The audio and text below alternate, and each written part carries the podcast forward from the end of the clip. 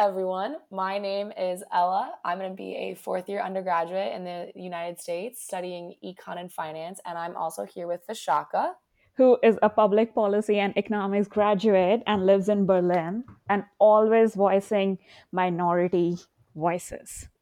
Um, and we are here today with the Women in Economics Initiative to talk about imposter syndrome, which is the idea and kind of the fear that you're going to be seen and noticed as a fraud. So let's start our so, discussion then. Yeah, let's get things started. So, imposter syndrome was first kind of term and recognized back in 1978 by Pauline Clance and Suzanne Imes, who were two students at two PhD students at Georgia State University. Um, their paper was originally titled "The Imposter Phenomenon in High Achieving Women: Dynamics and Therapeutic Intervention." Um, and this paper looked at 150 highly successful women in a variety of different fields and kind of their thoughts and experiences of this idea of feeling like a fraud and not quite feeling that confidence and that lack of self esteem.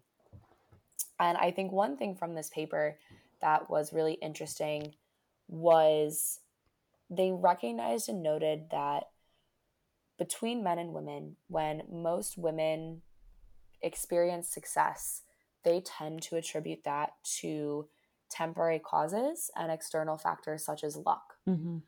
Whereas men usually end up attributing their success to internal factors that are such as like their ability or their skills.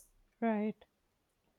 So, but then also on the flip side, Clance and Imes recognize that when women t- kind of figure out how to handle and attribute things to failure, they tend to attribute, um, believe their failure came out of those internal factors like their skills or their abilities, whereas men are more commonly more common to attribute that failure to luck.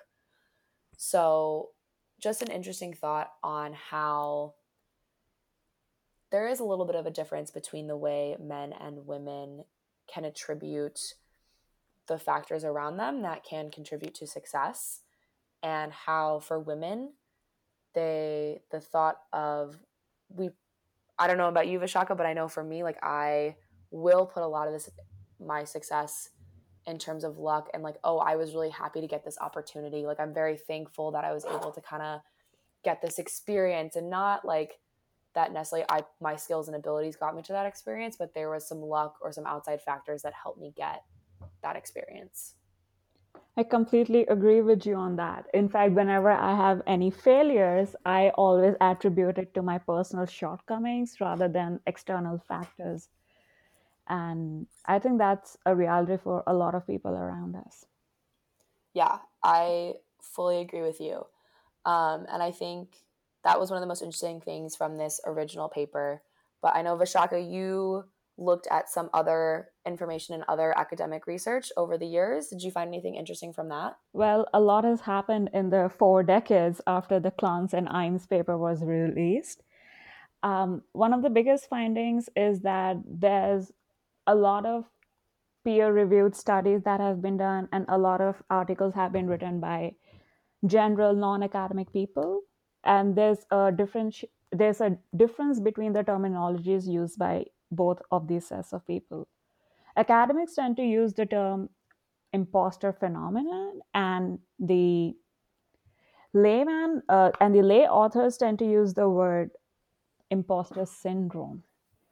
Mm-hmm. And most of the studies that were conducted were conducted on women rather than men, but recent studies have shown that both men and women uh, go through the imposter syndrome on an equal level. So I guess the syndrome does not discriminate.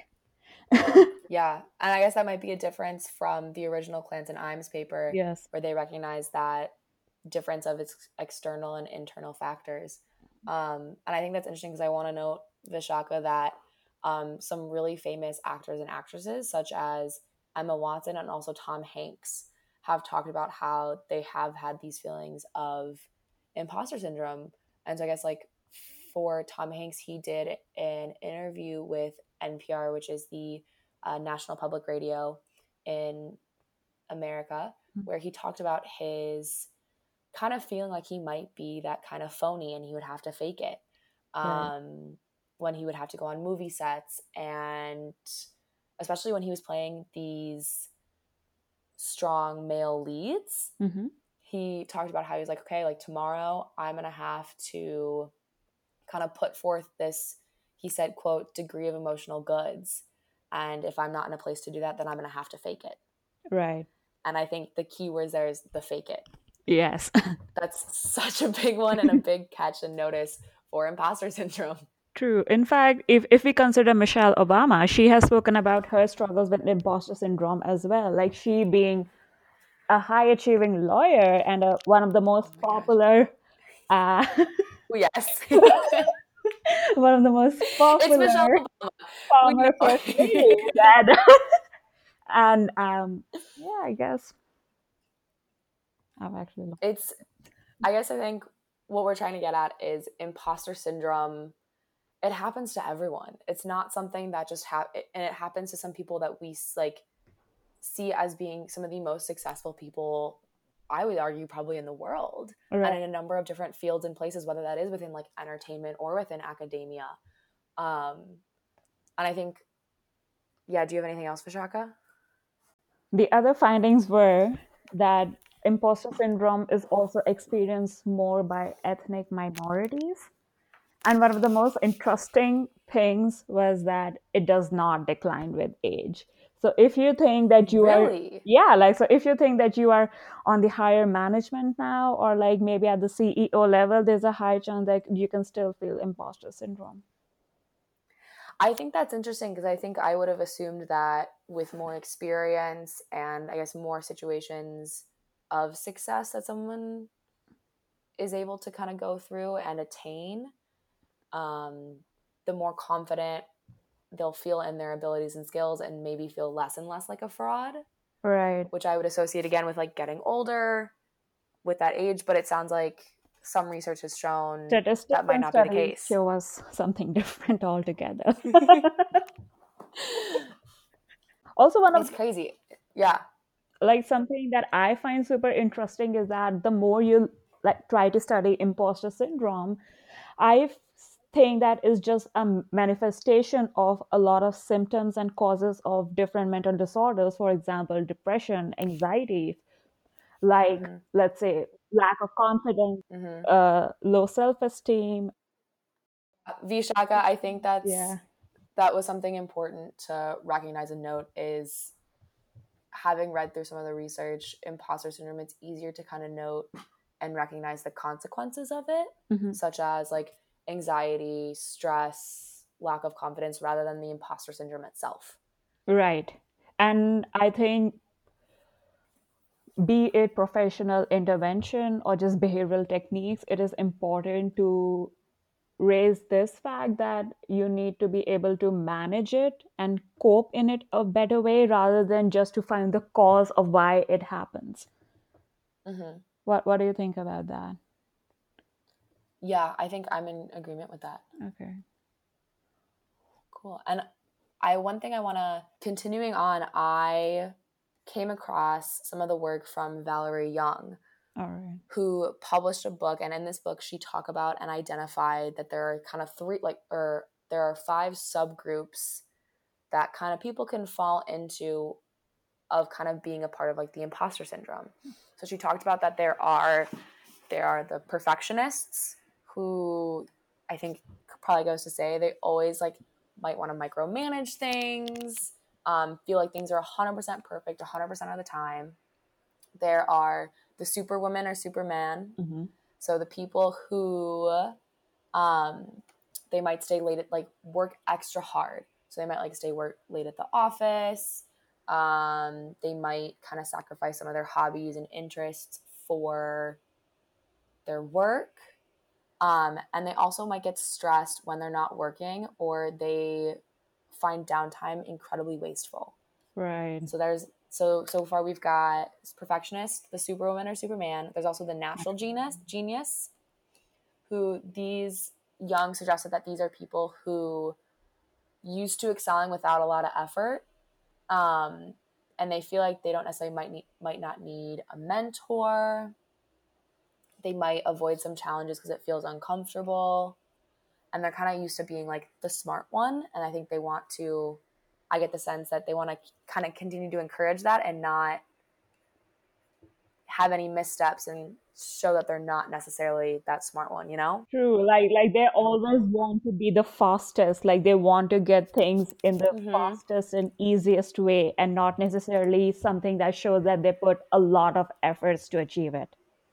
Yeah. So like in a way they define their intelligence of like how quick and effortlessly can you get something done. Yep. That's Um, like the and then one of the I would say. and then one of the other the fourth group, uh, Young explained as being someone who's the soloist. Right. So they don't necessarily feel like they need anyone's help. They feel like they can kind of do it all on their own. They feel like it's they are almost competent enough. I know this is something I think I definitely have a little bit of the soloist in my work ethic and mentality. And Um, yet anyone we who are knows making a me, podcast together. Yay. I know. I think anyone who knows me knows that I don't like being coddled, and I when I get coddled, I see it as a sign that I'm like I'm not competent enough. If you have to coddle me, you don't see me as being competent, which we know is not true. People just want to help, but I will get super frustrated out of nowhere. And I know, like, I'm sure some of my friends will hear this and be like, "Yep, that's Ella." I know how to approach you Um, now in the future. Um, and then the fifth one that Young talked about was being the expert. So this is like, do you are you someone who shies away from job postings unless you meet every single educational requirement? Which this is going to be a small tangent, but I know I think it's like when women look at job postings, they'll only apply if they think they meet the majority. Whereas when men look at that job posting, they'll apply if they feel like they meet like 60 or 70% of the requirements. or even less. Like they just Yeah. mostly apply without even thinking twice as much as Exactly. we do. Yeah. So small tangent, basically Mhm. apply for the job if you see it, even if you don't meet every single requirement, just give it a shot. Um, Go for it. yes. but back to the okay so the expert yeah there's someone who they don't might not feel comfortable in a setting unless they know every single piece of information which i think especially like within academia and especially maybe in the field of economics like you do kind of want to feel like you are an expert if you want to say anything i know i've been there and some of my classes i'm like i'm afraid to speak up and kind of share my ideas unless like I know every single aspect and kind of can cover my ground on whatever question I might get that would go against my idea or thought. True. Like you need to be in a position where you can answer every question that is being thrown at you and cover Yeah. as much ground as you can and hopefully not be dumb silent when somebody is asking you a question. Yes. No, I've definitely I don't know if anyone else has felt that fear, but I definitely have like have sat in class sometimes and I'm like, I have something interesting to say, but if I'm wrong, It would be embarrassing. I don't think I'm wrong. I don't want to do that. How could I? I'm not gonna do that. But that's yeah. So I guess that's like an example. Let's kind of a small element of like being the thinking you're the expert with imposter syndrome. right. Because I like I don't want to speak up in class and say something if I'm wrong, because then maybe people might think I'm a fraud and I'm thinking it and I'm really not as smart as I should be and I can't be in this class. Exactly. Like, how did she even get admission to this university? That's another common. That was me in like first year of my master's, honestly. Oh, Yes. Everybody but you around but you just finished up your master's Oh, and your thesis and everything. You're doing fine. I, You're I used to think that everybody was way smarter than me. Oh God. Yep. No, I think imposter syndrome is a lot more widespread than we recognize. And I think a Mhm. lot of those thoughts that kind of come from that feeling that you're a fraud, I think a lot of women and also men experience it. True. Like it is like the current narrative is always focused much more on women and like highly skilled women but i feel it is present amongst like all the genders all age groups every kind of like different fields different areas of expertise and as i said before it does not discriminate no. Imposter imposter syndrome is around and Yeah. it's something i think a majority of us live with. True.